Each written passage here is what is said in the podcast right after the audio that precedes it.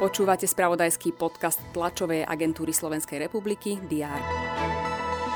Slovenskí hokejisti do 18 rokov obsadili na majstrovstvách sveta vo Švajčarsku konečné štvrté miesto.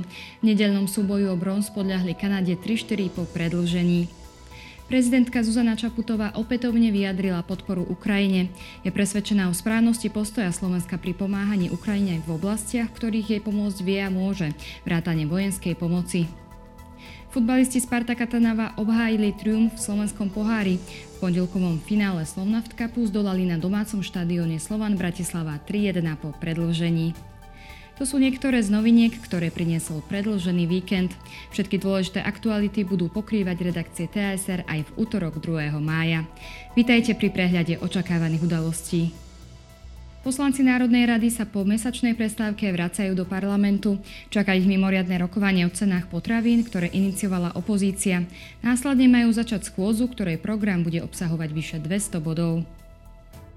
Dočasne poverený minister hospodárstva Karel Hirman priblíži aktuálny stav zásob plynu a pripravenosť na ďalšiu vykurovaciu sezónu. Na špecializovanom trestnom súde v Banskej Bystrici sa očakáva verdikt v kauze hudobníka Jaroslava P. Obžalovaný je zo zločinu výroby a rozširovania extrémistických materiálov. Mestská polícia v Bratislave predstaví telové kamery, ktoré policajti využívajú od marca. Predsednička Európskej komisie Uršula von der Leyenová sa v Prahe stretne s českým prezidentom Petrom Pavlom. Pôvodne mali rokovať v apríli počas Pavlovej návštevy Bruselu. Srbský prezident Aleksandar Vučič a kosovský premiér Albin Kurti pokračujú v ďalších rokovaniach pod záštitou Európskej únie o normalizácii svojich vzťahov.